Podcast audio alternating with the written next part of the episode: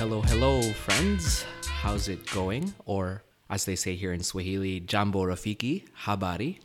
I'm here in the coastal city of Dar es Salaam in the beautiful country of Tanzania. This is Paulo Espanola, and you're listening to Hidden Apron Radio, featuring the stories of some of the most interesting people living in our delicious world of food, whether they be bankers turned farmers, marketers turned grocery store owners, teenage master chefs, and everyone in between. We dive into just how diverse the world of food is.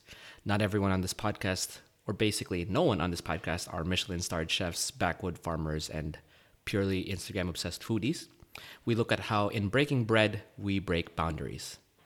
Now, for longtime listeners of this show, you'll notice that we've been gone for quite some time. I'll be completely honest with you and admit that it has been easy lately for my personal life uh, in New York. Some of you may know that as a non citizen working in America, your visa status is always in the back of your mind. And well, let's just say mine was in the flux earlier this year. It's something not many people think of or have to think about, and especially in today's political climate, it's far too often for people to just treat immigration and visas as a simple like oh people should just apply if they want to be here without knowing and understanding the long arduous extremely complex and mind torturing process that it really is. Needless to say i'm not going to spend the whole time complaining about it. It's all i've been thinking of and focusing on until probably the beginning of this summer and i've had to put a lot of my food projects including this podcast on hold. But we are back excuse the hammering and construction happening behind me because being out here in Tanzania, sipping on some strong ginger tea and breathing in the coastal air has given me a bit more space from the chaotic streets of New York. Travel does wonders for the mind after all, visa issues notwithstanding. So, speaking of tea and travel, I'm really excited for this return episode as it features someone who I think really embodies the spirit of travel.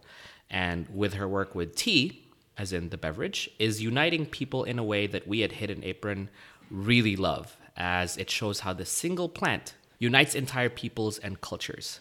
Not to mention, we've done some pretty bomb collaboration meals with her, featuring her tea pairings. So today's guest is Cynthia Glanzberg, who I first met behind the counter at a tea house on a cold, snowy New York night. We chatted tea and travel for hours, and I learned about how she left a solid marketing job to hop all over Southeast Asia and more, learning about the world of tea for nearly a year.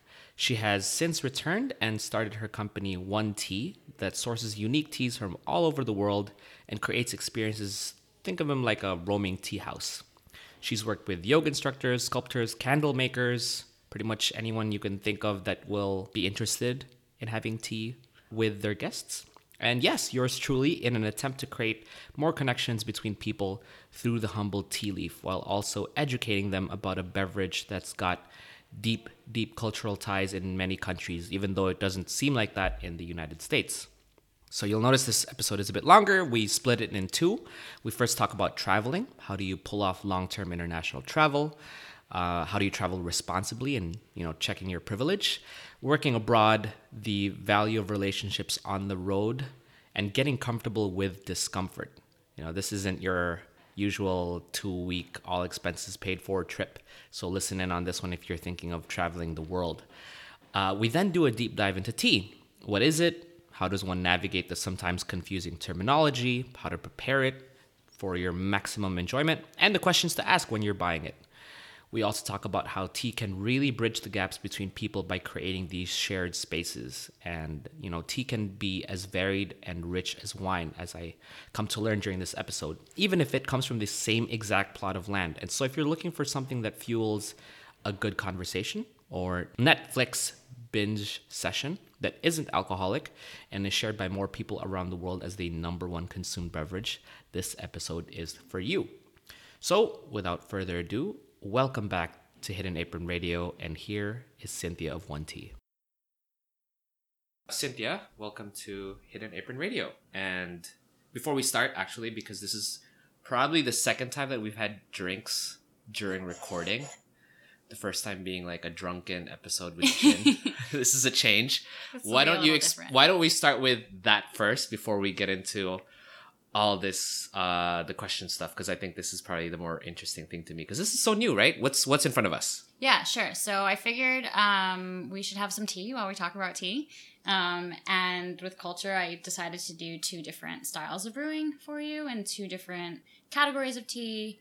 Um, two just totally different ends of the spectrum to kind of understand how vast it can be. Yeah. So the first one we have is a Japanese gyokuro, which should be done about now, um, out of a kyusu. And a kyusu is a Japanese teapot that's got a side handle. Um, I will put. I think this is going to be the first time I'm going to actually have to put pictures to in the show notes. like. yeah, because usually I would just do like a link, like, oh, hey, here's this like food reference that someone talked about. But this might be the first time I will have to put pictures. And uh, someone had actually told me, hey, you should really consider videotaping these. So That would be fun. Yeah. you might be the uh, the person, the catalyst that forces us to start doing videos for our podcasts. I think that's great. Yeah. So I'm right now. I'm kind of shaking this a little awkwardly, but in Japanese uh, tradition, and well, so with gyokuro, you really want to get every last drop of water out um, in between brews. So the Japanese say that that's because the last drop holds the essence of the universe, What? which I think is a really beautiful notion. Um, and it reminds you to make sure you get every last drop out. huh. Now that we have all that out. We're not even two minutes in, and we're already like getting poetic. That's the Japanese. That's not me. All right. Where did you find this tea? Did you actually? So this tea comes from um, probably the coolest tea house I've ever been to in the world.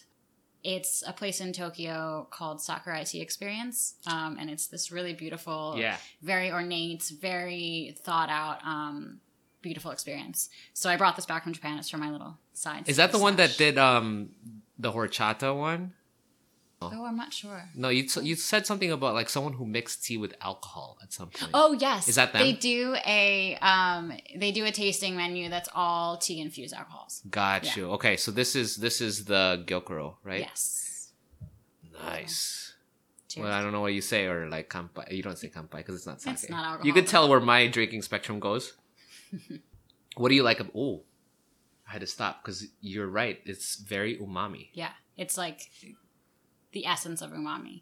Umami is actually um, it's a flavor that is new to me and something that I learned about traveling. I'm not by any means a major foodie. Mm-hmm. Um, I've become more so in, in years past, Yeah. um, especially with traveling, but it's not something that I really like studied or learned about um, until recently. More so learned through experience of being placed into crazy things that someone can be something that if you had asked 15 16 year old me or like high school me if Yeah. i would eat i would just be like no no no i'm not See, that's funny because I taste this and I taste like shiitake mushrooms and like roasted tomatoes and basically every stereotypical thing you could think of umami is in that cup is right in now. this yeah So I I don't know what you're saying about how you're not a So- foodie foodie because no this is all new is what Yeah. i'm saying so these are all things where before i had left i never would have really thought twice about those things or um you know and i think a lot of in the us at least it's kind of a foreign concept of Yeah. you know that, that extra taste of umami Yeah.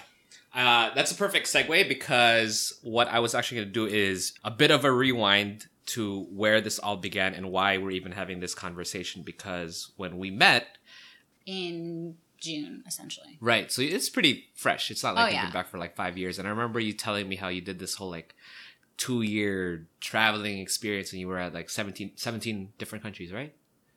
Yeah, I think my end might have been 17 or 18, I guess, if you add in my last little bit. But yeah. which isn't i think the common person's experience so if you could take us back to cynthia just right before the trip what was she doing where was she you know what what started this whole excursion Sure. So I was living in New York um, with two of my best friends in the East Village. Uh, had an apartment, had a job in digital marketing, social media, PR at a tech startup.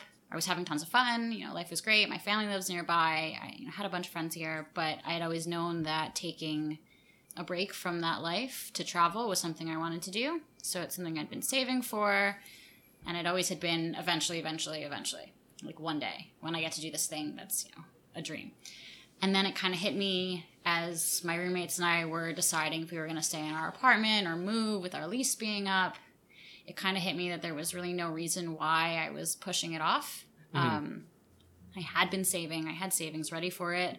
My job was fun, but it wasn't. I wasn't passionate about it. I was, you know, going to work and had friends there, and I liked it, but I didn't. You know, I wasn't waking up every morning being like, Hell yeah, let's go to work. I'm doing what I want. Yeah, Yeah. yeah. So, and I knew, uh, as silly as it sounds, I knew that I could blink and it could be five years from now, it could be 10 years from now. And if I wasn't in the same apartment, I would be in a similar apartment. If I wasn't in the same job, I'd be in a similar job. If I wasn't going to the same restaurants, bars, things, I would be going to similar ones. Yeah. And life would be great, but 10 years would have gone by and, you know, this, when am I going to do this thing that I want to do, would just get getting pushed back Right. and back and may never happen. It's like the whole thing about like inertia, like it's hard to break out of. Exactly. I mean, people say New York's such an exciting place, but I think that's such a common experience actually of like you could keep doing the same stuff and it's New York. and it's great. Yeah. and there's nothing bad about it you Yeah. know there's not you know life would be wonderful and that's a great you know story but um yeah i knew that it's almost like a vortex here sometimes Right, right, And right, next right. thing you know like two years go by and you're like wait what did i do it's right and because there's so many distractions that you Yeah. almost aren't aware that time has passed um when you initially made that first flight then did you have an initial plan in mind already where you were like okay i'm going to be on the road for two years. This one i'm going to come back. These are the countries i'm going to see. Or it was literally i'm going to go and then if the funds run out or if the fun runs out that's what i'm going to that's, come a, back. that's a really good point. Okay. funds and funds. Um it's started that i knew i was going to new zealand with a friend of mine um and we were going to do about a six weeks or so there and after that uh, we knew that we had a bit of time to go someplace else together uh, until she had to go to a wedding and i had to you know i was going to continue on. But that was kind of up in the air. The only set thing we had was this like we knew we were going to go to new zealand we wanted to rent a car we wanted to drive through the you know live in the van and Yeah. drive through both islands. That was the only thing that was set. I kind of had mentally said to myself i think i'm able to budget for a year. Yep um, if I'm working on farms, if I'm doing some you know housework, doing a couple other things, I think Yeah. that I would be able to make it a year. That was like my my max in a way. It was like okay, if I can make it a year to support myself, that's great. right Um, and then a year obviously turned into nearly two, a year and a half, um, just by yeah the help of you know doing things like working on farms and were you were you looking for i guess um there's two ways to think about it right? There's one where it's like hey i have an uh, uh a max amount simply because of logistics. Like hey i'm gonna run out of of of work at some point. Or were you trying to get to a certain state of mind you could say? You know what i mean? Like i'm looking for this one thing and that's why i'm out here. Um, because something turned one year into two right? Sure. so obviously funds wasn't necessarily a constriction because you could have kept working. When I had left, yeah my goal was adventure. Was Okay. something that you know I would explore new things, see new people. You know, kind of just be in, in a way, like experience the world in a way that I would never, if I never left. Yeah. Um, that was kind of my goal. I think underlying, I might not have admitted it to myself, and I don't think I would have ever said it out loud. Was I was looking for something to spark a passion in Mhm. a way, because I knew that I didn't want to come home and just you Go know, back to take it. off the pause button and continue on with life. right I knew that I wanted like something a bit more grand, I guess. Yeah, yeah, um, yeah, For myself, for my personal growth, you know, not in any other way. But I didn't really, you know, I wasn't looking for that. Like if Yeah. it, if, if I came back and I just had a bunch of stories that were mine, and I could, you know, think about it when I was elderly, and Yeah. you know, I could look back and be like, oh, remember that time I did this in Lao, or the time I did this here. Like that would be enough. Um, Sure. I think it's important to, to talk about though because people often travel for different reasons, you know, and I think it's it's very easy to say like, oh, you know, I'm just traveling because I want to get away from work or I'm gonna find myself. But oftentimes when we like dig into that question a little deeper, people often have very different answers, and so that's the reason why I ask. Well, I don't think I'll ever stop traveling. Yeah. That's the other thing. So I don't think that I ever go into it as this goal of either finding something or, or escaping something. It's Mm. more for the living in the moment, the being able to connect with people of different cultures and countries and backgrounds that if I didn't travel to them, Mhm. they could never come to me. Right. Um, so it's something that will be constant for me forever. So I don't necessarily It's like travel as a state of mind rather than an activity in an, in and of itself. Yeah. Right. So what were what were the regions that you visited then after New Zealand? Where did you primarily? So I went through the Pacific, uh, through some of the islands, through like Fiji and Indonesia, the Philippines and such, um, onto mainland Southeast Asia. Okay. And I spent the majority of my time there because it's so captivating and because it's um, it's very easy to get around. It's very affordable. Southeast Asia being like Thailand, Vietnam, Cambodia. Laos, Myanmar, um, yeah, kind of everywhere in that whole region. And it wasn't that wasn't the original plan. It wasn't like I'm gonna go Southeast Asia. It was after New Zealand. You just happened to be there, and that's the place. yeah, after you. New Zealand, I think I just went wherever it was cheapest to get to next when my visa ran out. so I think like the airlines actually, or like the boats, Yeah. decided where I was going next more so than where I wanted to go. that's, That's so like it's so. um I think for a lot of people that induces a lot of fear, right? Because when you travel, you often think like, Sure, where, yeah. "What's my itinerary?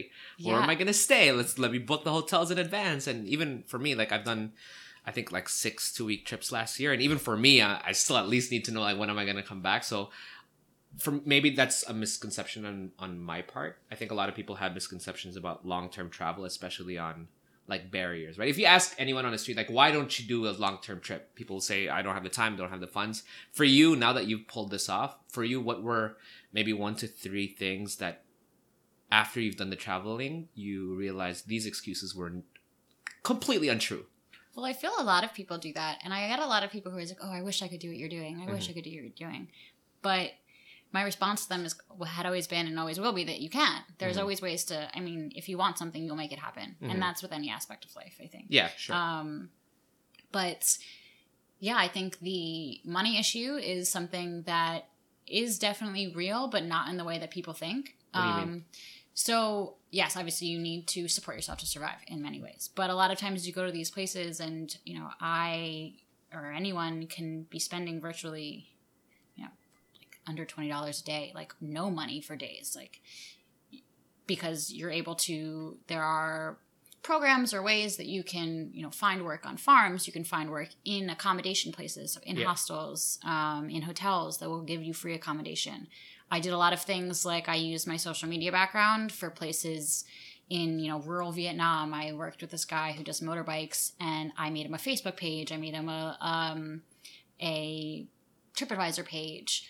And just set him up to be able to do you know marketing differently yeah. and taught him how to do it. And i got a motorbike for as long as i needed and a house and place to stay and fed me. And there's ways that you can kind of Yeah. exchange skills to for survive. Yeah. Well, well how did you do you did you find them? Did you, how, how did you approach them, or how did you? Yeah, were there platforms or? so sometimes there's there are platforms like WWOOFing is a big one Yeah. um, workaway is a big one um, those are big websites that can connect you to these kind of like trades Mhm. um, but i also would just approach people that you know i was talking to or kind of connected with and i was like hey you need this i do that you know let's so you would be yeah. the one to propose like, I could do this for you, and here's what I need, rather than you going to I don't know. Maybe in my mind, I'm I'm thinking of like the olden days where there's like a central marketplace and you just put up a sign and go like, hey, this is what I sell. That's kind of like what the online thing is, but in, in a way, the I did both definitely. I I did a lot of stuff on on Workaway, um, and Workaway basically is yeah, people will post an ad and say that they need they want someone who can garden Yeah. because they're building a garden in their backyard. I worked with an elderly couple in Fiji who you know wanted to remake this beautiful garden in their backyard. Yeah. Um, and for that, they would supply food and accommodation and transportation. Um, so there are these kind of like more verified channels to go through. Mhm. But then after doing a couple of those, I was kind of like, oh, you need help? Like I can do this, and you can kind of just start talking to people that you get along with, and you know, Mm. and, and it Um, would be like through the connections you've already made, or where where were you like where were you meeting these people? just however I if I was staying someplace, Yeah. I would talk to the people that I was where I was already staying, or Yeah. if I was. Yeah, if I was going to a motorbike shop, like I could talk to the people that work there. Which I think, by the way, I um, I almost want to call you out for for downplaying it because for a lot of people that's that's hard, right? Like when I traveled, um, I would meet people who are in the hostels who literally like will stick to the hostel, go out, see the sights, come home, and and they would just stay in their bunk bed, right? And it's it's like they would wouldn't talk to anyone, they take photos, and then that's it.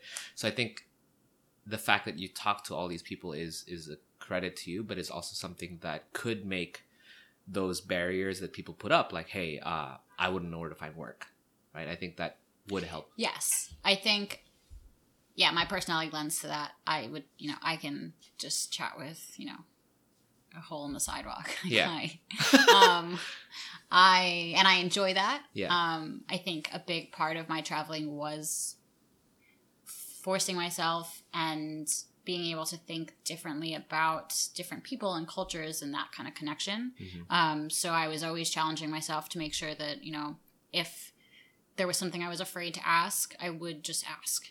Um, even in kind of more controversial areas, like when I was in Myanmar, Yeah. they have like a really volatile history. Um, and a lot of times people are afraid to ask questions about what life was like for them growing up or what life was Mhm. like um, during certain times.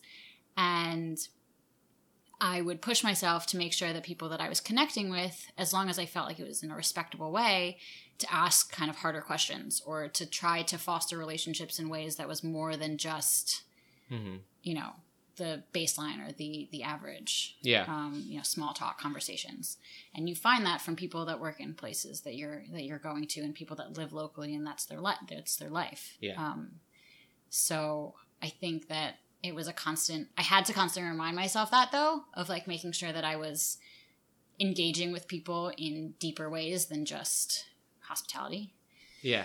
um, yeah, yeah, where it's almost like a, a manufacturer. I mean, like that's part of the tourism industry, right? It's Yeah. supposed to make you feel like, oh yeah, this isn't anything uncomfortable or or, Sure, or yeah. foreign.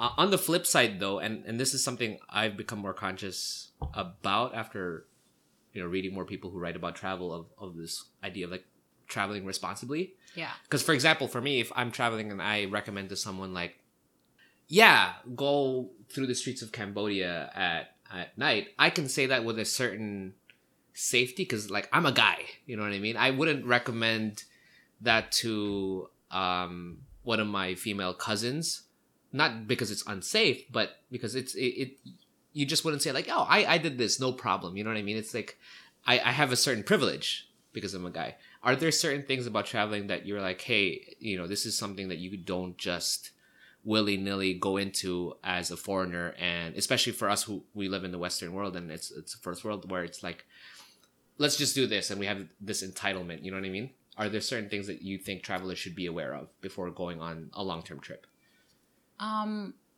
yeah, of course. I mean, I think the biggest thing is making sure that you're constantly reminding yourself that you're not at home. Mhm. Um, you're in someone else's world. You're in, you know, you're in another culture. So be it how you dress, be it how you present yourself or how you act, could be very different.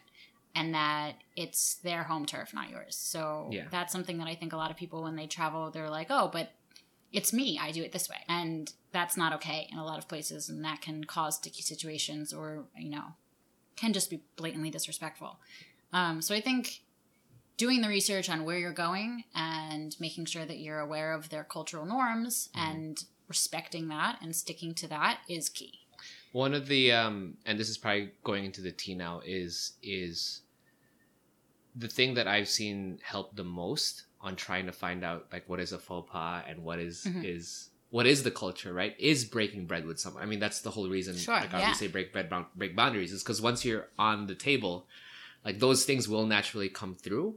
Is is that why you got into tea? Was there like a specific story on the road where you were like, wow, this is how I've connected with people?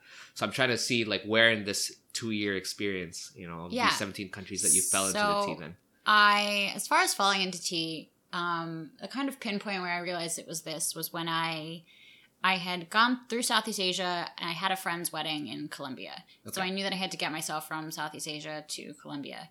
You know, it's a very good friend. All my friends were going. I really wanted to be there. So I made my way kind of slowly through Europe a little bit to visit some people, uh, stopped at home and saw my parents, and then went down to Colombia. And that was the first time in over a year that I was with, maybe not over a year, a little less than a year, that I was with people, my people in a way. Um, Yeah. People from my home, people that I grew up with, um, that I had known. And that allowed me to spark a bunch of different thoughts and conversations um, that I had stored in me, but I hadn't really fully expressed. And so one of the things that I realized was I had this, you know, recurring notion of every time I walked into someone's home or every time I shared a meal with someone, every time I, you know, had any kind of discussion, uh, tea was always present. and it was always a way that no matter how how thick the cultural boundary or the the language barrier or any kind of barrier was, uh, tea was able to break that for me. And I think that a big part of my traveling was, you know, learning how to connect with people. hmm And I had this kind of like moment where I was talking to a friend from home very candidly about this experience that I was having, and being like, yeah, whenever tea was there, I just felt comfortable and it was fine. And I was allowed to push myself farther in connecting because Right. somehow that tea made me feel better or like made me feel comfortable and made Yeah, me feel yeah. welcome and warm. And yeah, that kind of was like, okay, that's, you know, that's something that I don't think we really experience in the States with tea. Right. but it's something that you know everywhere else in the world it's it's just common practice. So yeah there are these kind of like the classic global unifiers of you know food music art um, there are all these things and i think tea is one of them um, at least for me I've, in my experience. Was there a specific story that you can recall from from the road that you were like either with someone drinking tea or maybe you were at at the the tea house in Japan where that really stuck in your mind like wow that's that was that was a moment. Not the moment but like one of the most memorable tea drinking experiences that you had. Um, i think well the first one that comes to mind i don't really know if this would be like the biggest or of anything just the first. Mm. um, i was in myanmar and i was with a girl who i had met who um, she's british. And we were roaming around yangon um, and had kind of stumbled upon a tea house that didn't really feel like you know we wanted some tea and like a snack a little bit of something and just kind of walked in and they ended up sticking us at this big table with you know 10 12 other people like large tables and everyone sits together oh it's like like in And- Chinatown where if there's like an open seat they like just put you yeah in yeah yeah yeah there's no like small tables yeah and so we sit down, and the two of us are kind of starting to talk, and we're getting to know each other because you know we're also strangers. Yep. Um, be it that we are both Westerners in this in this world. Um, and like four of the people around us just started to include us in their conversation and ask us questions, and you know start talking about their world and our world, and Yeah. we got really deep into a conversation about you know the fact that a lot of the conversations that we were having with them if you were to have asked them these 20 30 years ago they would never have been able to answer our questions or have these conversations. Because of the time or because of the setting?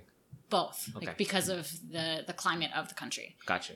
So it was really powerful to know that you know we're sitting there and we yeah we were talking to these people and we were there for like hours. It was like six seven hours later we were there for such a long time and tea just keeps coming. Yeah. And they just keep bringing more and people are just sitting talking laughing hanging out and this is just part of that was just part of their life part of their world. Yeah. And that experience with tea allowed us to yeah really get dive deeper to meet people and really connect and you know being at this big table where you're just thrown in with a bunch of strangers was a really beautiful moment. Did you notice that occurring in different i mean uh, i'm assuming the settings might have been different but that connection that openness and and that safety is probably the wrong word but you know you're able to express yourself occurring no matter what country you were in. Yeah. and that's a big part of what i love about tea and what like what drives me with it is the fact that it is this one beverage that comes from this one plant. And that no matter where you are in the world people are connected to it in some way be it a different variable variables or different you know ways they do it there's a lot of different things that might change but in essence it's the same drink it's the same plant even though it's different rituals right even though they're different rituals yeah All right, because I was Um, looking up, you know, how tea is consumed in various places, and and from the outset, they they almost seem contradictory. Right? I remember this one time where a teacher of mine in grade school, she's Pakistani, and she wanted tea. Mhm. So you know, she gave me some money, and she sent me to the canteen. She's like, "Yo, get me some tea." I was like, well, "What do you want with it?" She said, "Oh, just tea." I came back, and you know, in Chinese culture, you don't put anything in it; it's just tea. yeah So I gave it to her. She's like, "Where's the milk and sugar?" yeah and I was totally like, different. what do you mean? She's like, everyone knows civilized people drink it with milk and sugar. And you know, so so from like from the It's a- outset, it seems like it's totally very different. different. but it's really just one plant, one beverage that can create these experiences that are, you know, connect people. yeah Is I that where the, you- the name comes from? Um, yeah, it comes from the idea. One tea does come from the idea that it is this one plant, it is this one beverage that um, you know connects us into being one world and one people and kind of this global unifier. Mhm. Um, but yeah, I think if you put ten people in a room from ten different countries and you threw them in a room together and said, "Okay, your topic is tea," Yeah. they would all have things to say, and everyone would come out of it Um, yeah, sure, there might be some like jokingly little like our way is better, but Yeah, yeah, everyone would have a deeper respect for other cultures after having this discussion about this one same thing Mhm. and how it's done so differently, but it's the essence is still the same.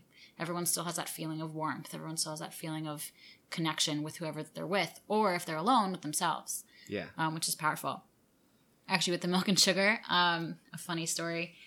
I was going from London to Nepal to go work on a tea farm, and it was the first. It, I was coming from the wedding, kind of making my way back to Asia because I Yeah. had this moment. I was like, I have to go back to Asia. I have to work on tea farms. Like, I need to learn from like the ground up. Yeah. And so I was going to start this, you know, new excursion. And I was in my Uber going to the airport in London and I don't know, you know, I I like to believe I'm really uh, strong and powerful and independent, but I had this kind of breakdown in the car and I was like, what am I doing? Like, shouldn't I just be going home? Like, aren't I done with this whole thing? Like, why am I doing this now?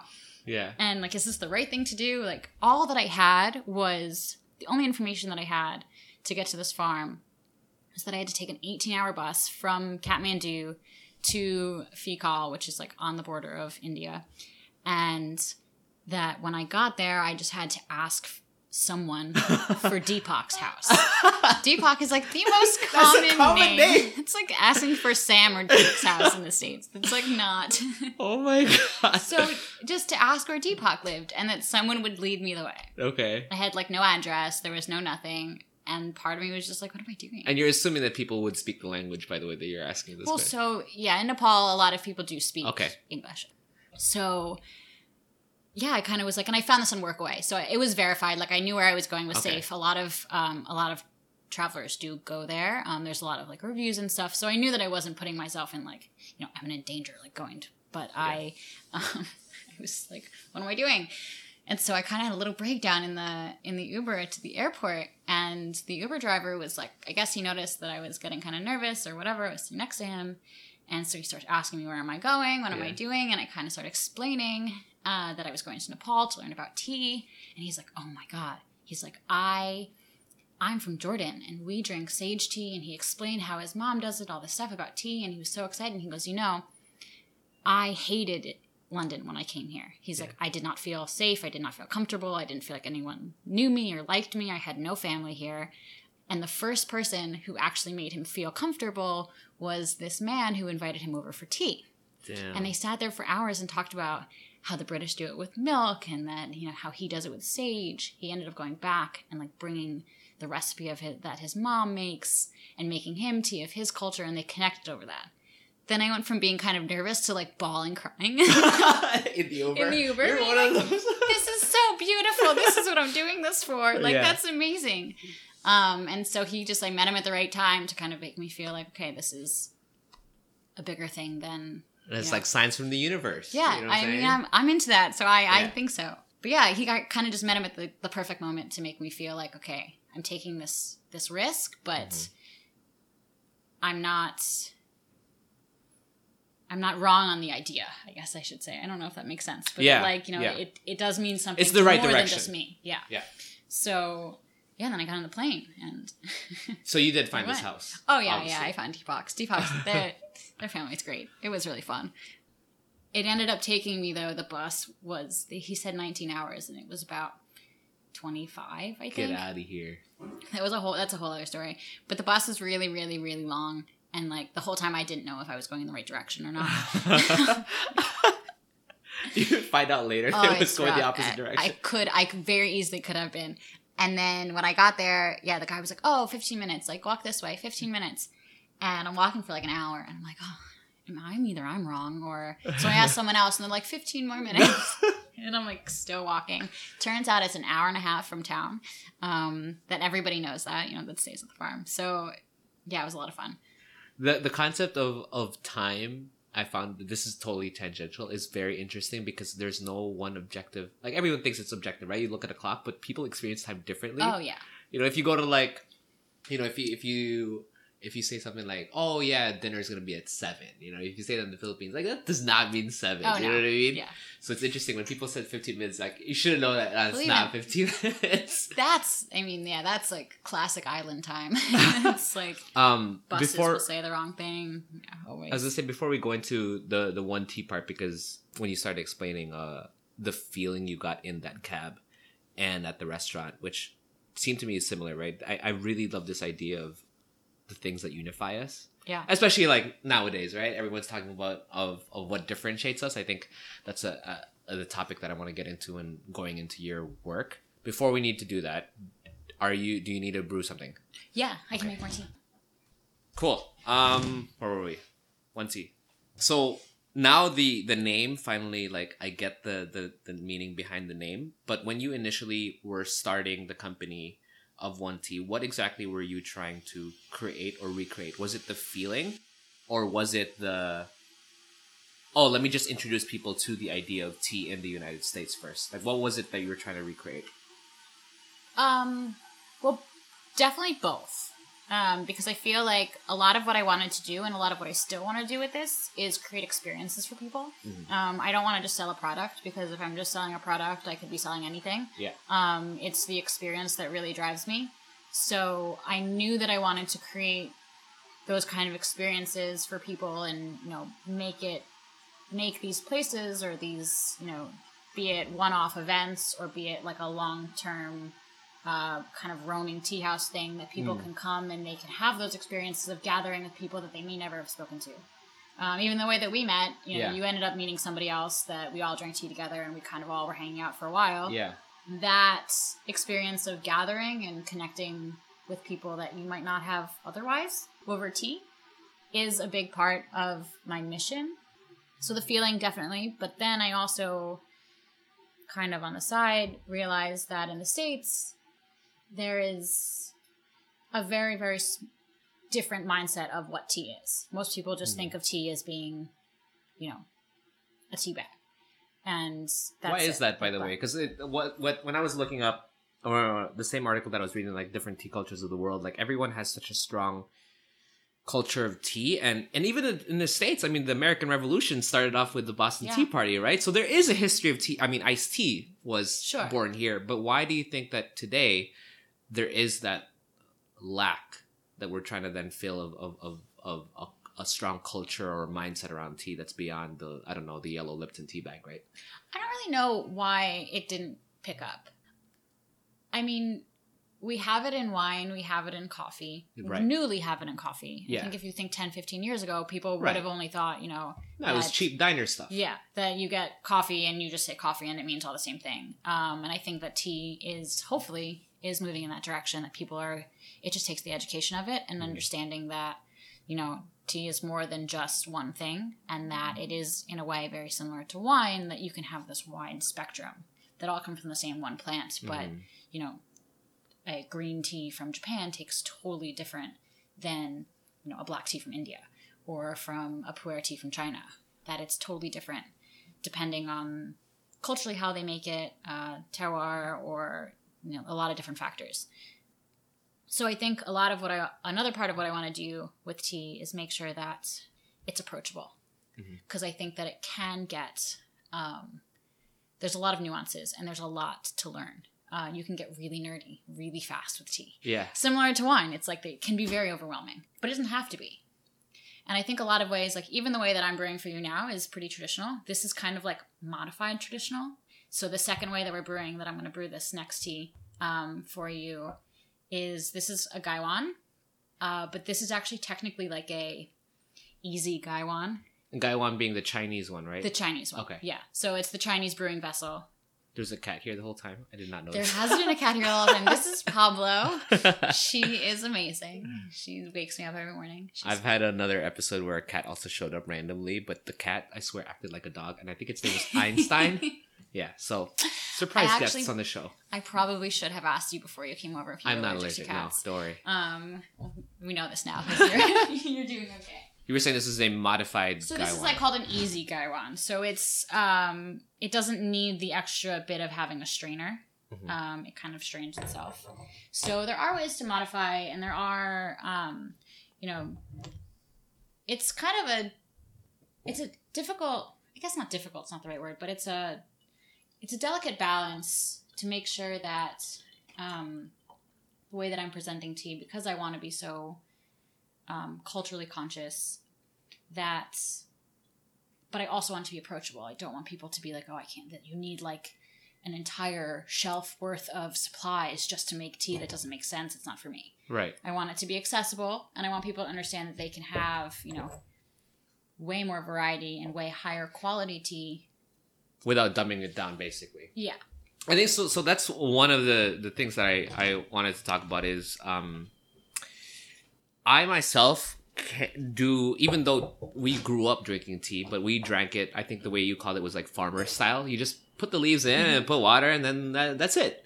You know, and when I start reading about the types of tea and the brewing methods, it does get overwhelming. So for you, what are you know two or three things that have worked for you for making tea approachable? Um besides one thing you said i think was the equipment of of of trying to tread the balance between like functionality and and the the cultural nuance. Like Yeah. are there other things that you've noticed when you do a t- tasting with someone that hey this this really works with people? I find that just showing people like loose leaf, I think loose leaf even is kind of like first step, like letting people know that, you know, um, loose leaf tea has a lot more benefits to it, um, has a lot more flavor and so much more complexities. Um, that just introducing them to the fact that you know you don't need to use this really really traditional stuff. They do sell like strainers and different ways that it can be like an easy quick thing. mm-hmm.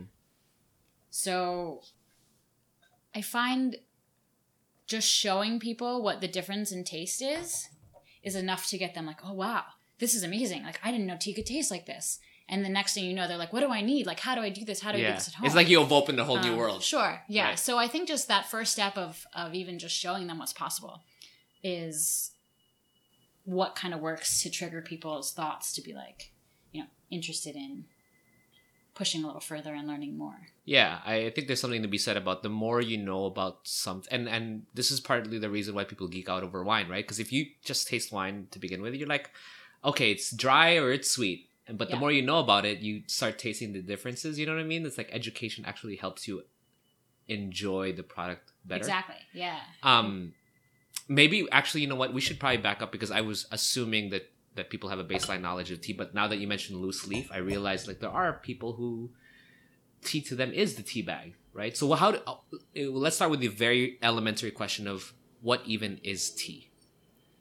Sure. Okay. So, well, just to back up so I can say what we're doing. Yeah. I just gave you a white tea that's from Nepal. Okay, Um, this is not from the farm that I worked on. Um, not Deepak's house. not this is not Deepak's tea. Um, but it's a white tea from Nepal. Okay, Um, so tea, in general, all comes from the Camellia sinensis plant. So everything that's done, essentially, if you really break it down, any tea can be made from Camellia sinensis, like the way that you know wine is made from grapes. Mhm. It's all in the post production, all in the processing of how the different flavors come out and how um, you're able to change, you know, green Japanese green tea from being really really umami to this that's more like kind of sweet, um, and get those different flavors.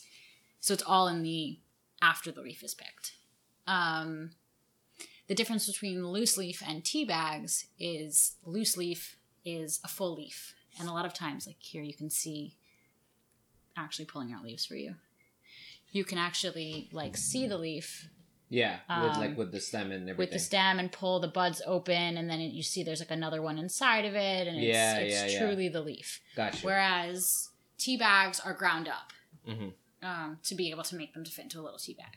So the quality is worlds of a difference when it's ground up versus when it's a full leaf. Um, when it's ground up, you don't really get the flavor.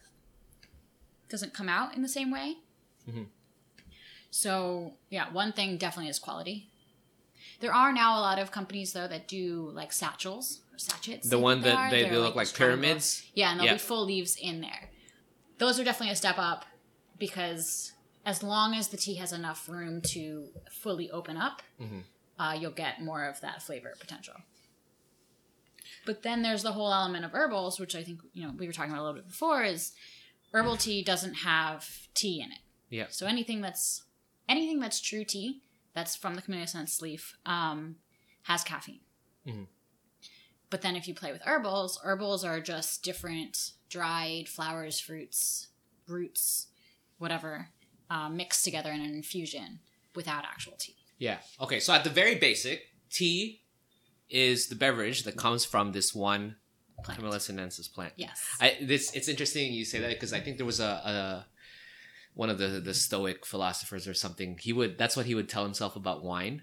yeah. Like these are just grapes, you know, because because people would spend ridiculous amounts of money, and the way he kept himself like real is he would say to himself, "Okay, this is just grapes. This is just Yeah. grapes." You know what I mean? I mean, it's true. And a lot of it's the same way with, yeah, I mean, it's very similar to wine in many ways, in mm-hmm. the sense of a lot of it is, yes, it's just the Camellia sinensis leaf, but it depends on, you know, the mastery or the person who, the expertise of the person who's making it, how Yeah. they do it, um, especially when it's like a lot of it's all hand done.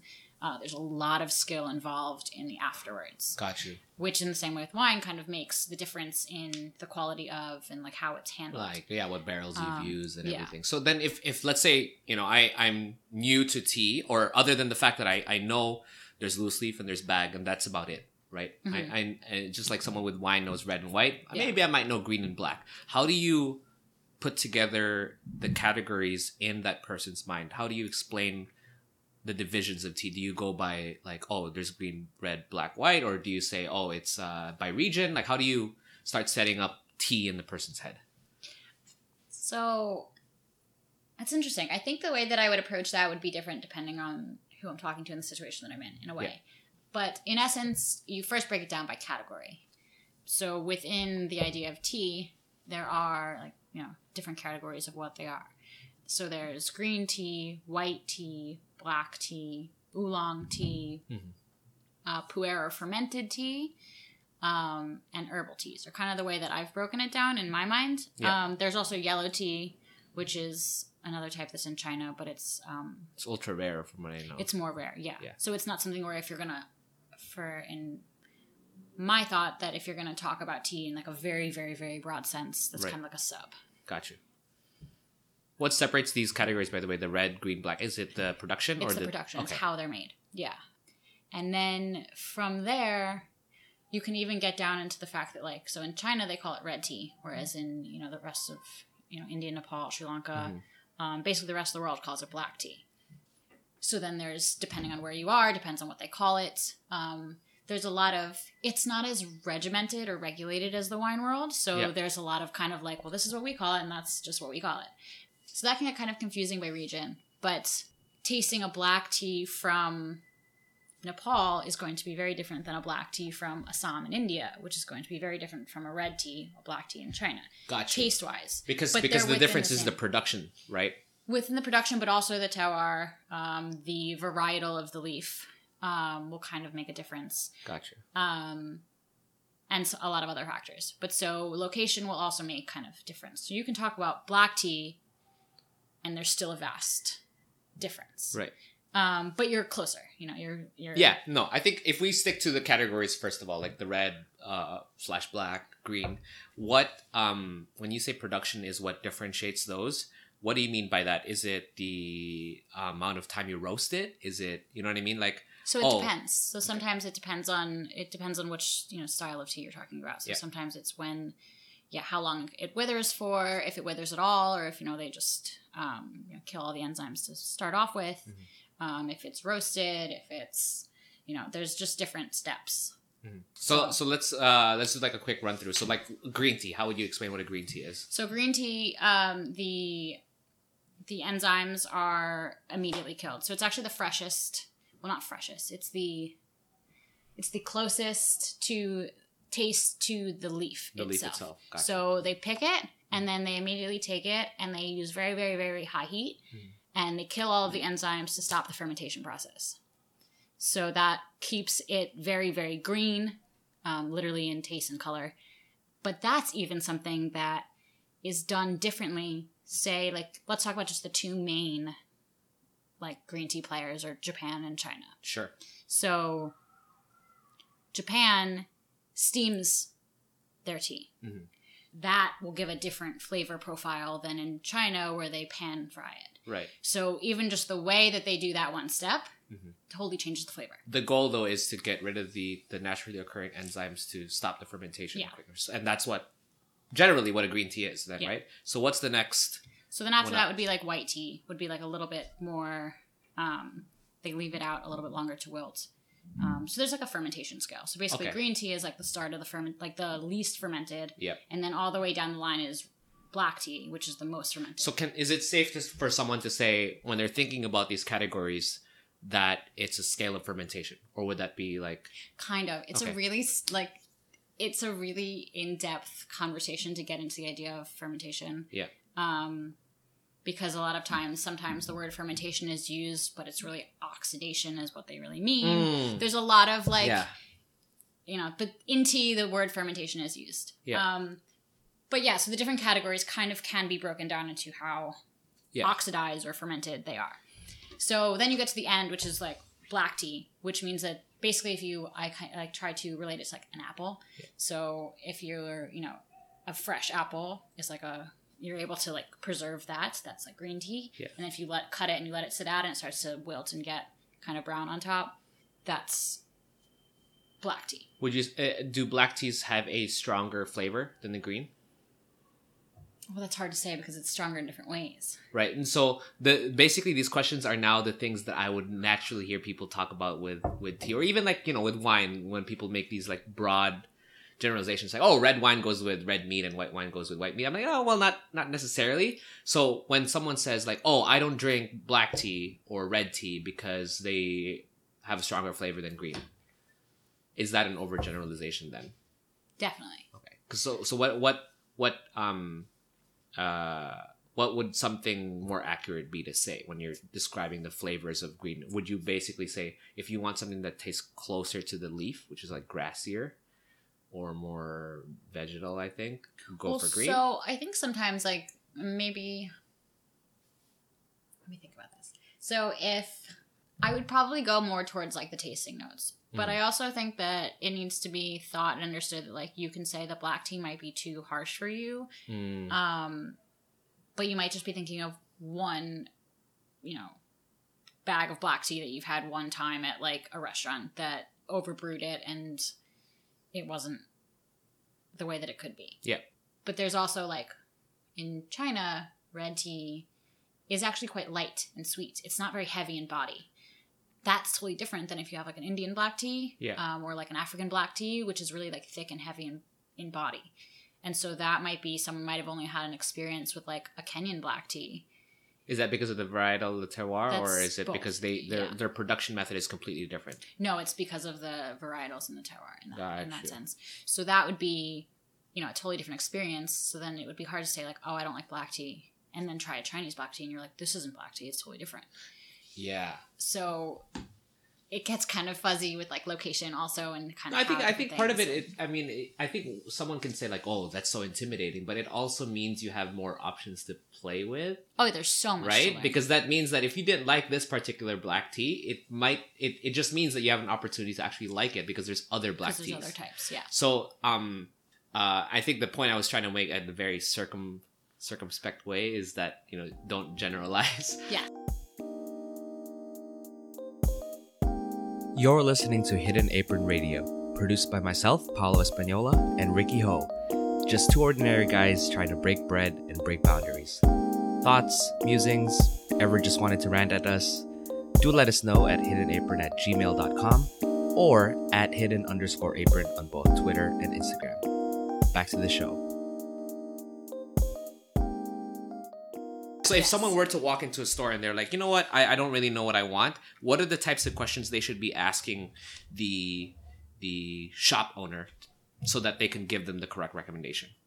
Um, a lot of times I will, if I'm talking to someone and trying to figure out what they'd like, I kind of just start throwing out, um, maybe like trigger words for them. Like Mhm. if they like something that's nutty or grassy or sweet or vegetal or Um, you know, just kind of throwing out these words and the ones Tasting notes, like- basically. Yeah, the ones that they pull on, then I'm like, okay, then I'm gonna lead them into, you know, if they say they like something that's grassy or something that's like really bright and like airy, I'll Yeah. lead them more towards like greens or whites or something like that. Or if they're like, I love, you know, I love really really nutty, then maybe they're, you know, they're better off to try like a, an oolong or something, like different kinds of. Got you. So it's not um you don't go like uh what are you gonna use this tea for? Because I've also heard people uh, maybe I keep using the wine analogy, right? If people are like, are you gonna be eating this with anything? You know. So do you do you also ask those questions, or is it primarily first the the tea? Um, because the idea of pairing tea with food is isn't as common as the wine. So pairing tea with food is definitely not as common in wine. It's Okay. something that like I personally love exploring. Mhm. Um, I think that there's a lot that can be done with that. That's not really a thing. Yeah. Um, but I don't necessarily think. I mean, the only tea that really comes to mind when I think is like with food is hojicha. It's like a roasted um, Japanese tea that's like very traditionally served at the end of a meal. Yeah.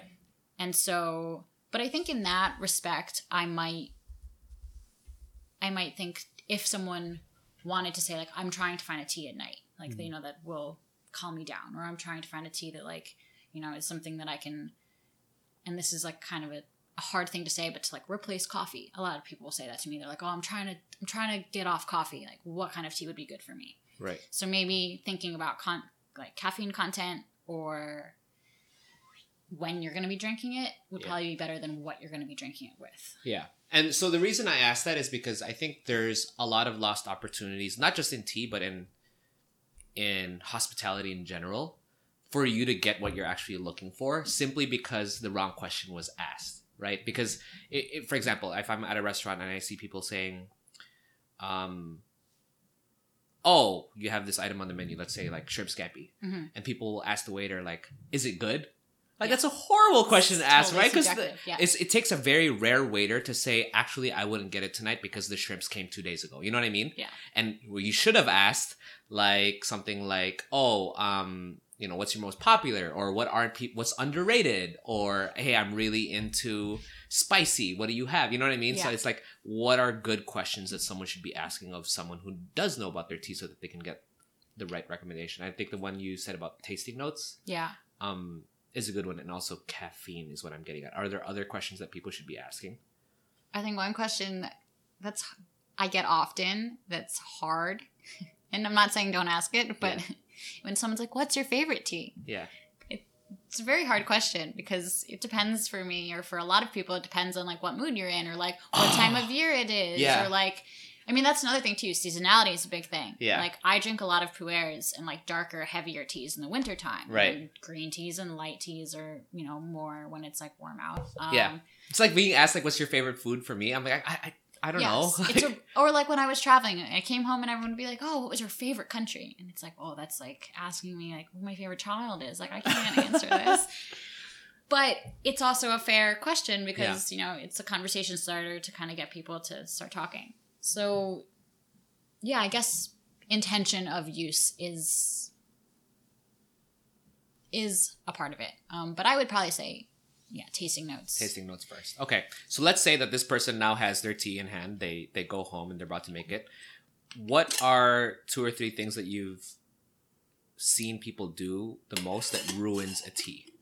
Or like, man, if you you know what I mean, like the reason you had a bad experience was because you did X Y Z.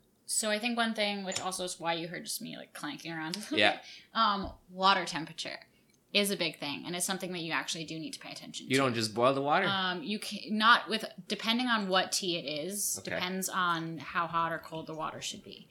Um, so if you have a, a really nice green tea and you boil it, you use it with boiling hot water, it's going to be really astringent and bitter, and it's not going to taste very good. And you're going to lose all of Ah. that like umami and kind of the floral or the nutty or whatever it kind of those notes are Yeah. will just be burnt out.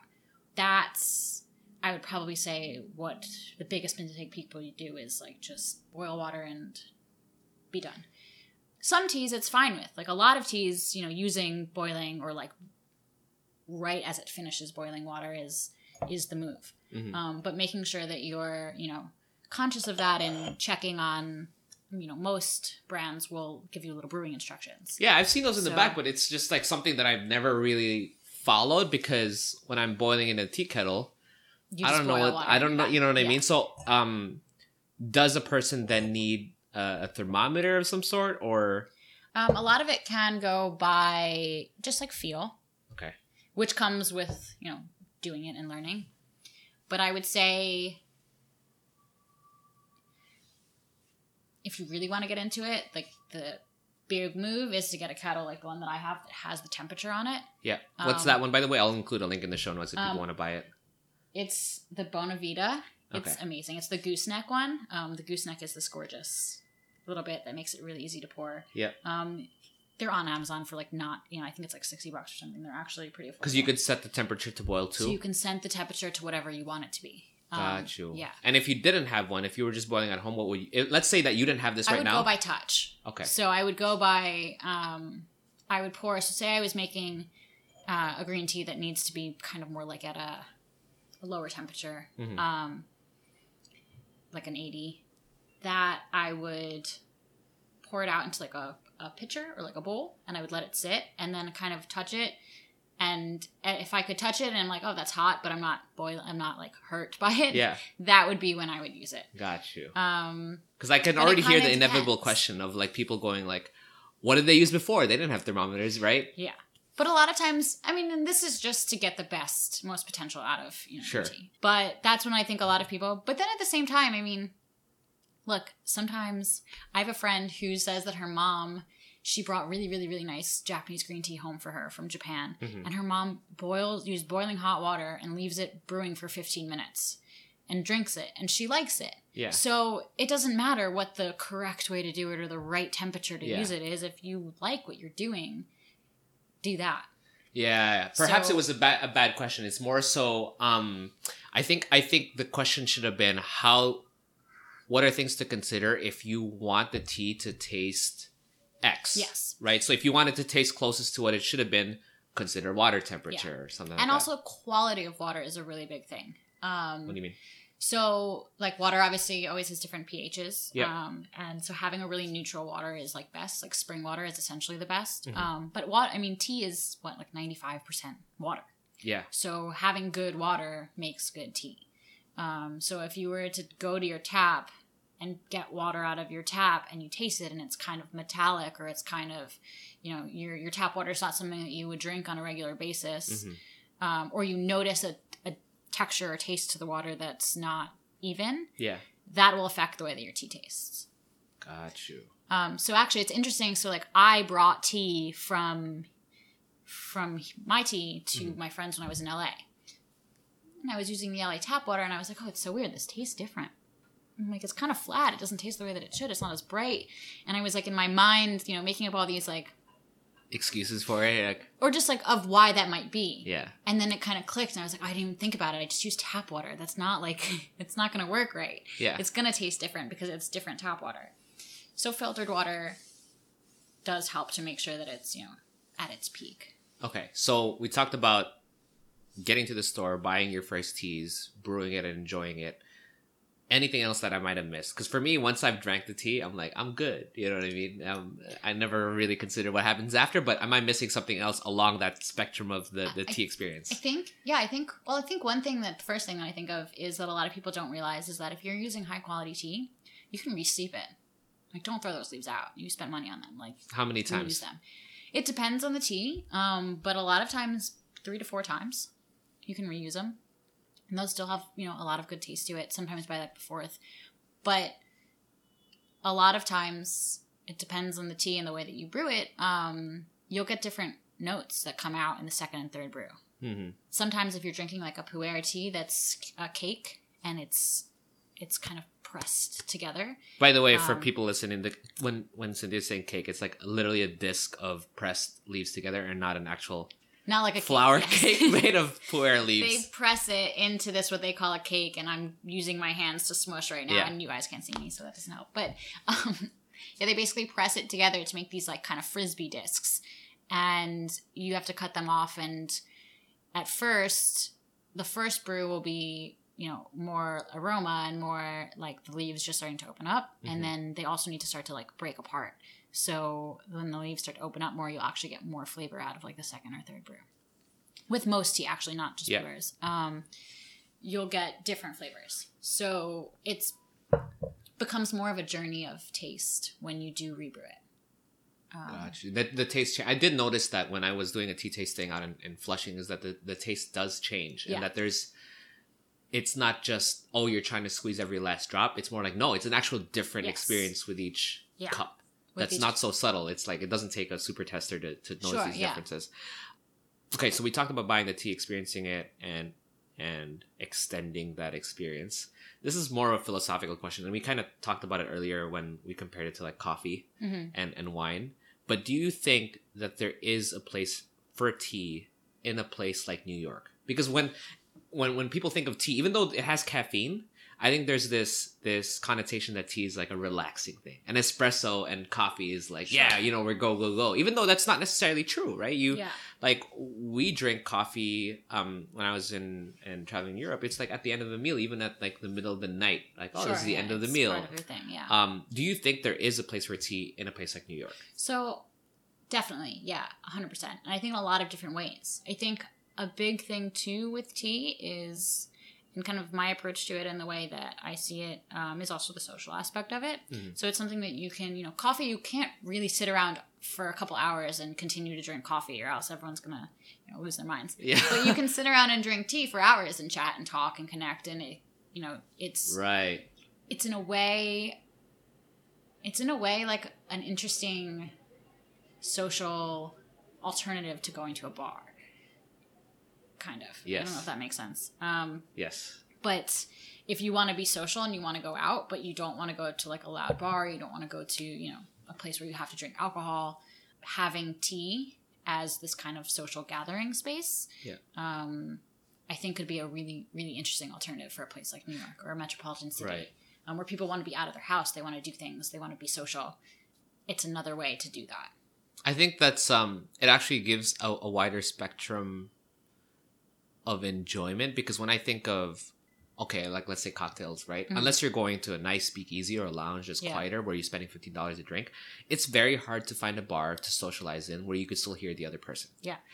On the other hand, coffee, if and I guess for the the Tinder crowd, it works for them because once you're done with your coffee, like you could end it like a particularly bad date. But for the most part, if people are gathering over coffee, once your coffee's done, you're done you're done, right? So I think tea gives you that extended experience when, especially if you're catching up with people, and conversations rarely ever just go for half an hour. yeah Like tea can let you extend as many times as you want without yeah going crazy. um yeah which i think is a is a very needed social scene in new york yeah, Um, and I also think that there's a place for it in the sense of we are here. We're one of you know the most culturally diverse cities and metropolitans in the U.S., if not in the world. yeah, Um, and the fact that so many people do have a connection to this, that they it gives them kind of a sense of their home to be able to have tea in all these different ways. What would be like Um, the perfect, perfect?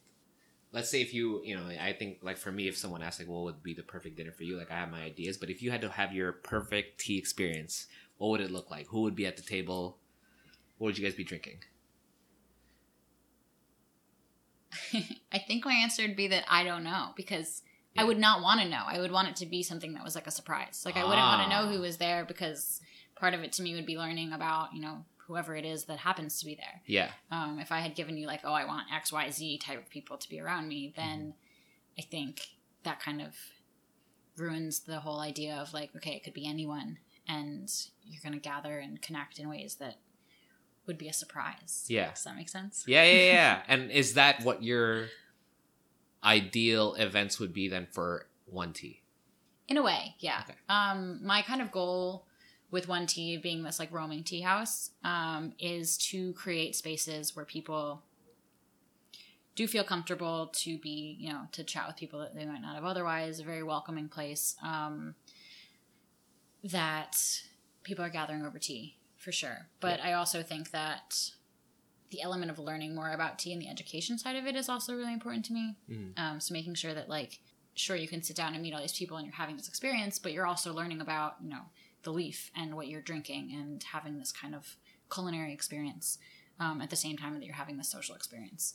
Yeah. Um, so those two kind of hand in hand are what I'm trying to create as far as experience wise, but very comfortable in all yeah. I, and that's a lot harder than than we're making it seem because even when we talk about like approachability and trying to blend that with education, right? Because you Mhm. could go totally super super comfortable, but then totally miss out on like if every if I was serving cocktails and everyone's drunk as hell and they don't care Yeah. about the food, that could happen. At the same time, if I'm like way too heady, Yeah. because I've done both.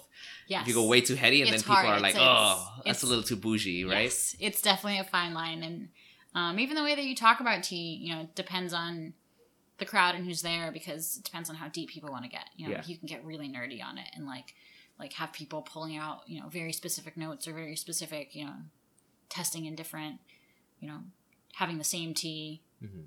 but brew it at two different temperatures or like having the same the same tea made by from the same region made by two different makers like how do you taste the difference of that like then you can get like really and people will connect like if you have an experience like that whoever is at the table will be talking like they've been best friends for a really long time because they're really Yeah. into this like really nerdy kind of like deep conversation Yeah. and then it can spiral off from there so education can bring people together but then at the same time you can have other people who are like i don't taste the difference it's like the same thing No, I know because I I was um uh, the same tea tasting at the one in Flushing. The woman was saying how it's the same plant, yeah it's the same like same varietal, same mountain, Mhm. same maker, same time, same season, but they just happen to be on different sides of the mountain. It made a world of a difference. oh yeah right? And it's like the the infinite. um Maybe there is some truth to the Japanese saying the universe is in the in the last the drop last because drop. you literally have Yeah. an infinite amount of variations that could happen within this small yeah area. Well, I think another thing too that, um, and this can possibly get us on a whole other tangent that people, you know, that I think is really interesting about tea too is that it is, um, if you're actually getting um, small batch, you know, family farm, small um, production, handmade tea, Yeah. um, it will change year after year. It depends on you know the climate, the rainfall, um, you know what's happening, like you know with the soil that you know when they're plucking, and Yeah. all these different factors can factor in, and it will taste different.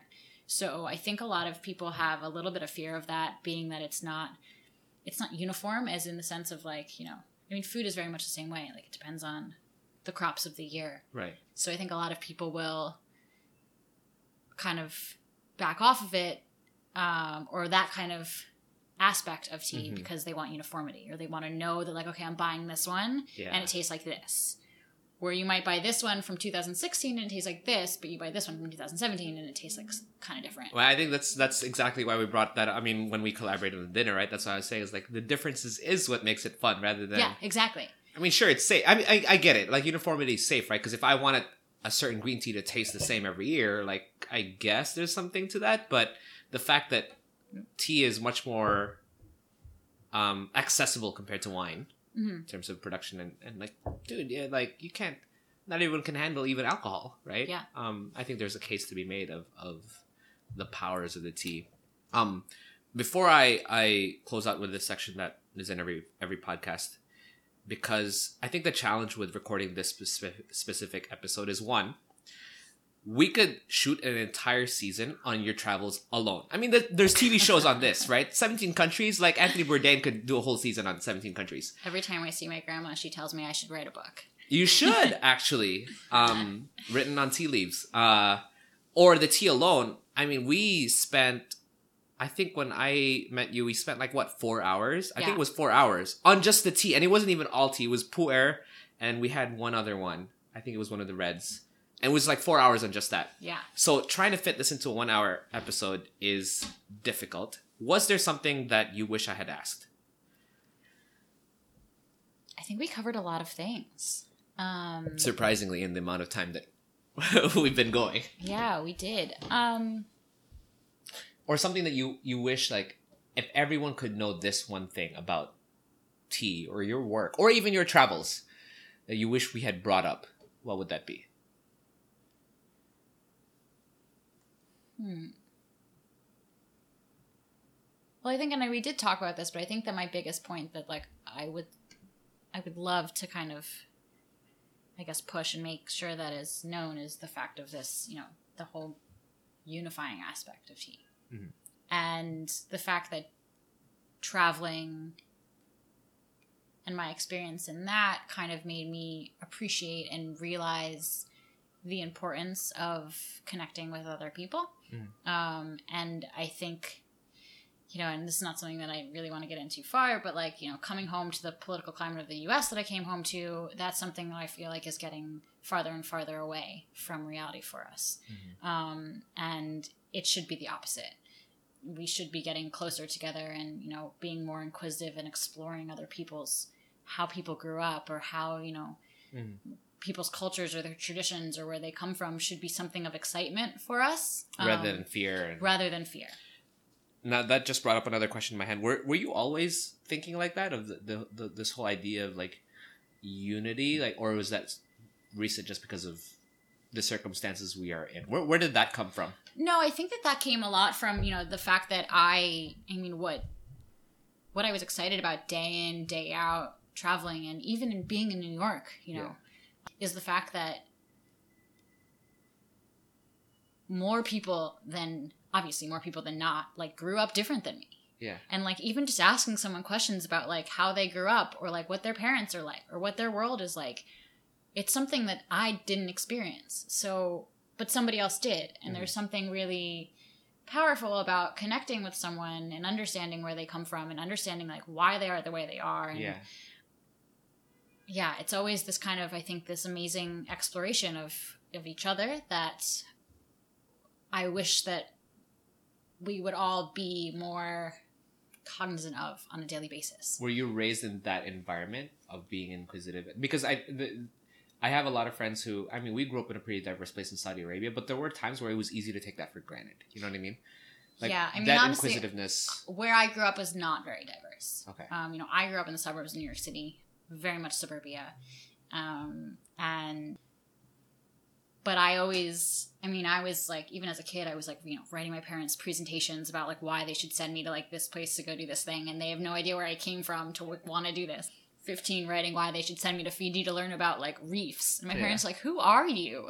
like That that makes me feel bad because I think the only thing I ever wrote to my parents is like a like a hey here's a proposal was for them to buy me like a PS like a PlayStation. That's the only thing I've ever put work into as a presentation. Like, Dad, you need to get me Oh yeah, this. I know. I would like Shit, I should have written- whole things. Be like, this is why you should like send me here. And like, you know, my family is very.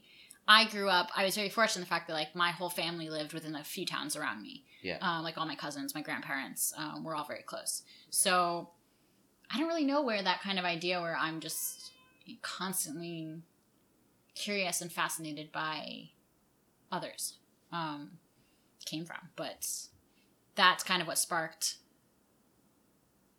my love of travel Yeah. in a way more than just like sure you can go to these beautiful places you can go see a waterfall like that's gorgeous and whatever and you can completely forget where you are if there's no cultural context of people and it doesn't really matter if people aren't involved to me Yeah. um it's not that it doesn't matter that's not true but like it wouldn't make a difference if i was in indonesia or if i was in you know in colombia or if i was in somewhere in africa like there's no if i'm seeing a waterfall that's beautiful and wonderful but i can close my eyes and i can be that waterfall could be anywhere No, a waterfall It's is a waterfall is a waterfall, right? Yeah. It's water flowing over a rock. that make it's the people and the culture that makes a place where it is Yeah, I think who was it? Pico Iyer, Iyer the the travel writer. I think he was like uh, the the only peace you find at the top of the mountain is the one that you bring up there or something like that. oh that's nice Yeah, like so it's kind of well, Yeah. uh, obviously it's kind of related here where it's um, I mean if you're going to a mountain and bringing all your baggage up there, it's just like everywhere else. You Yeah. you know what I mean? You Yeah. could totally be in your apartment in New York. and I think, yeah, and I think that that was a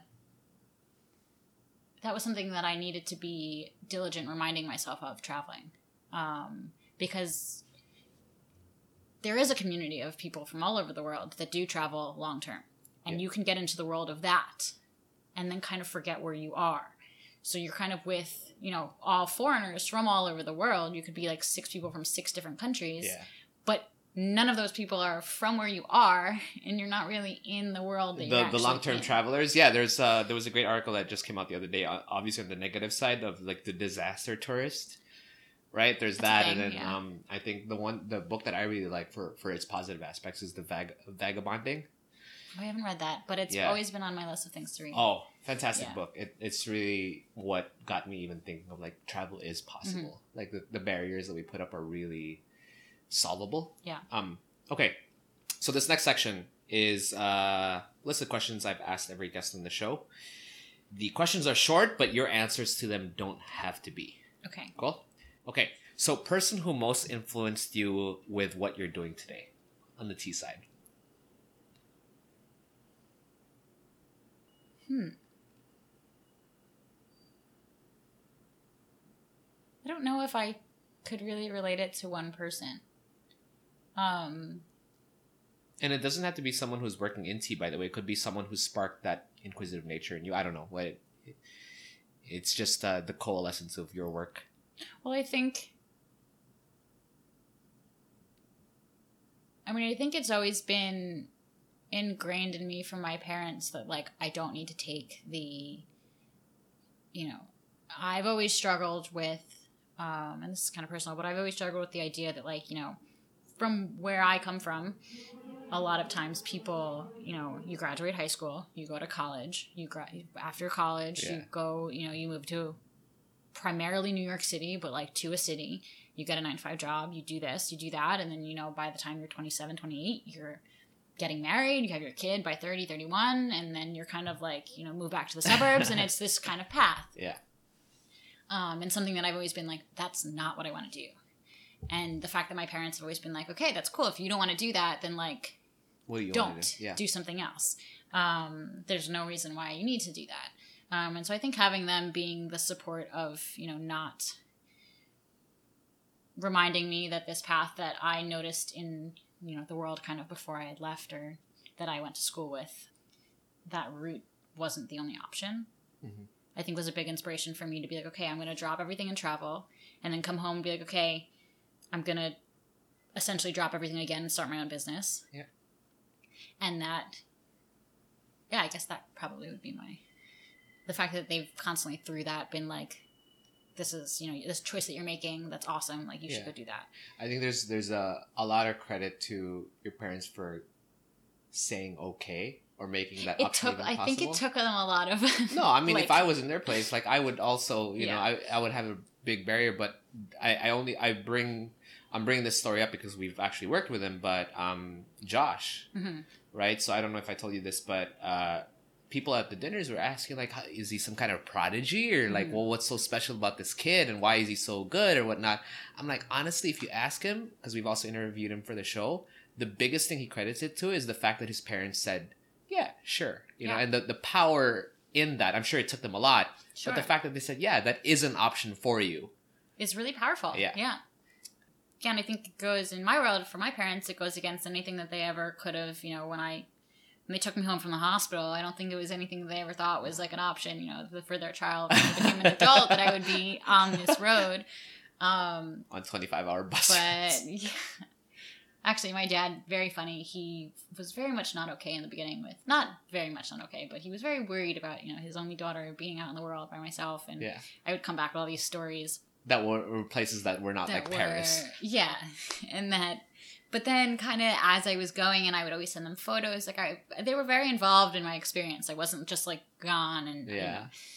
So i would send them photos and i would send them where i was and all these stories and then kind of a couple months in you know he's like with a couple of his friends and i'm facetiming him and like showing him the room that i the private room that i have to myself with a balcony on a gorgeous like you know roaring river somewhere in the middle of the forest i'm like guess how much i'm paying for this dad Yeah. like three dollars for the night Get out of here. and my dad's like showing all his friends, being like, "Look where my daughter is! Look how cool this is!" So the mindset definitely changed, like Yeah. as he saw that like this is yeah. A thing that people do and it's okay. Yeah, but then they definitely were kind of like excitedly living vicariously through me. I think. Sometimes it takes a little, you know, the options go both ways, right? Next question. Best tea related tool you've purchased ever? Ooh, best tea related tool. My kettle. The one that, the Bonavita? Yeah. Okay. Perfect. Um, and I will include a link for that. Is it is it because of the the the temp control function? the control yeah Okay. um and the ability that now i'm able to like really explore like what a couple degrees do or like what you know i kind of can like get really really granular in it yeah. and it's always on like that's another thing my dad jokes whenever i'm home the first thing i do when i walk in is like i fill up the kettle i put the kettle on and he's like oh polly put the kettle on like every time i walk in the door it goes on um i mean i have like a lot of really great teaware that i'm um, really emotionally attached to um, Yeah. i'm the crazy one that has like an entire you know shelf of different tea teawares for different teas that's very specific but i would say the best one that thing that i have is the kettle I think after we're, we're we're done recording, if you want to send me like a links to if someone wanted to put together like a basic tea set, yeah I could inc- include that on top of the um the tea kettle. yeah Okay. Uh, so usually this question, I would say to people three ingredients to best describe you. But since we've been talking about teas this whole time, I'll give you the option. So it's either three ingredients to best describe you or three teas, whichever you think is oh more interesting to Um, answer. It's funny, I'm not thinking ingredients. I'm just like thinking all the food that I want to eat. Yeah, that's cool But- too. um, hmm. Maybe three. Maybe we'll go for three teas. Okay. So I would say I. Well, it's kind of a larger category, but Taiwanese high mountain oolongs are Okay. very floral and they're very bright. Um, and they're very, you know, it's something that you drink in and it's something that you're surprised by. Um, those are things that I guess I would love to continue to work on being. Yeah. Is something that you know when you you have an experience or you taste it, it's something that's like I didn't expect that to come out of this. Um, that would probably be one. Another tea. Hmm. Gong Mei is a Chinese white tea. Um, it's kind of gingery, um, a little spicy, but still kind of sweet. Which actually, now saying that makes me feel weird that I'm saying that about me, but that's not where I'm getting at with this. That's the point of the question. I- but I think that it's also very. I mean, it's like spicy in the sense of like ginger, kind of like comforting, warm, like you know the spices that you'd like to fill your house with with food, kind of thing. Sure. But I think it's very warm and comforting. Um, that's another thing that I guess I would like to be. And then I guess third, I would say ripe pu'ers. Ripe pu'ers are a style of pu'er, um, Chinese pu'ers that are very earthy. They're very deep. It's kind of like you want to be transported to a cabin in the woods Yeah. with like old books, kind of musty and like. This is such an know- eloquent answer. this is now just me talking about teas. yeah. Um, you get kind of this, yeah, you get this really like deep woodsy kind of um, homey, sitting by the fire tea. Yeah. Um, kind of feeling, and yeah, I like love that feeling. So that would be my 13. Yo. See, you've just changed how I look at pu'ers because I just see them as a really funky digestives. You know what I mean? Yeah. Well, so there's two different types. So you know that there's the yeah, ripe the, and raw. ripe, Yep. Um, and their flavors are totally different. But yeah. Oh, pu'ers to me, ripe pu'ers to me are like you know, Now, just now, I'm just thinking of cabins and old books. yes. Right? Um, if you had to recommend one book or documentary or resource for the common person for them to just be better, you know, like be a better person in life, what would it be? be a better person in life. Yeah. Um That's hard. I feel like I read so much and then I read them and I'm like, oh, that was amazing. Everyone in the world needs to know about this book. And then I get asked this question and I blank and I'm like, oh, I don't know. I really liked, and I read this while I was traveling, so I think maybe that also is something that um, sparked me. But I read The Geography of Bliss, and I don't remember who the author is. I I'll look it up. It's fine. Yeah. Yeah. Um, What was it the? Geography of Bliss is about um, the happiest countries and people and cultures of the world.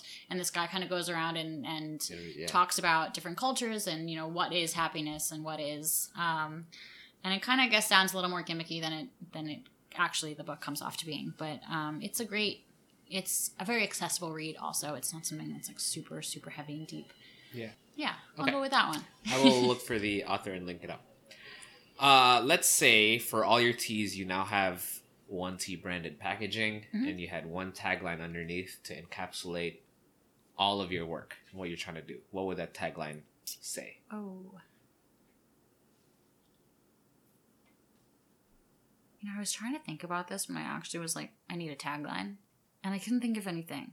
Because I go off into these tangents that are more like full on conversations. Like, well, that's not a tagline, that's an entire well, no. Have you seen the Dr. Bronner soaps? Like, Oh, Homeboy yeah. wrote like an entire novel on them.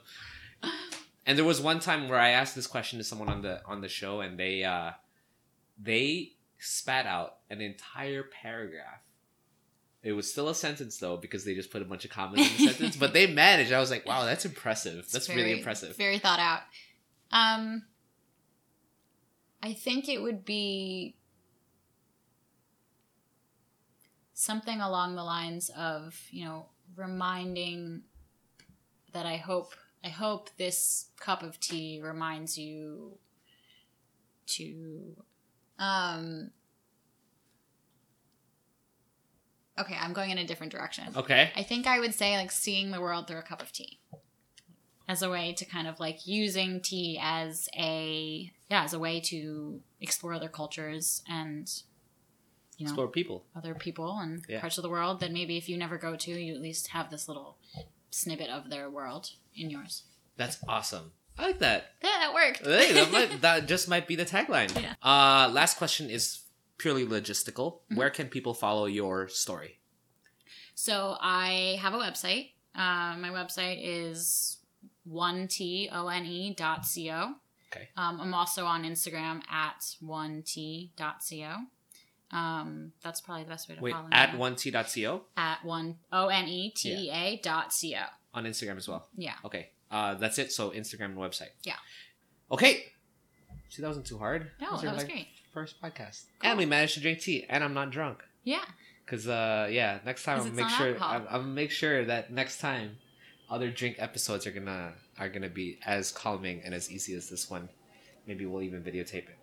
Thanks again for Yeah. the show. course. Maybe um, if we I think if there's a way for me to get feedback on the show, I think there there's a lot of parts of this that people will want to follow up on, especially like the travel or being Yeah. you know how do you how do you create these spaces that unite people? But perhaps that will be an episode.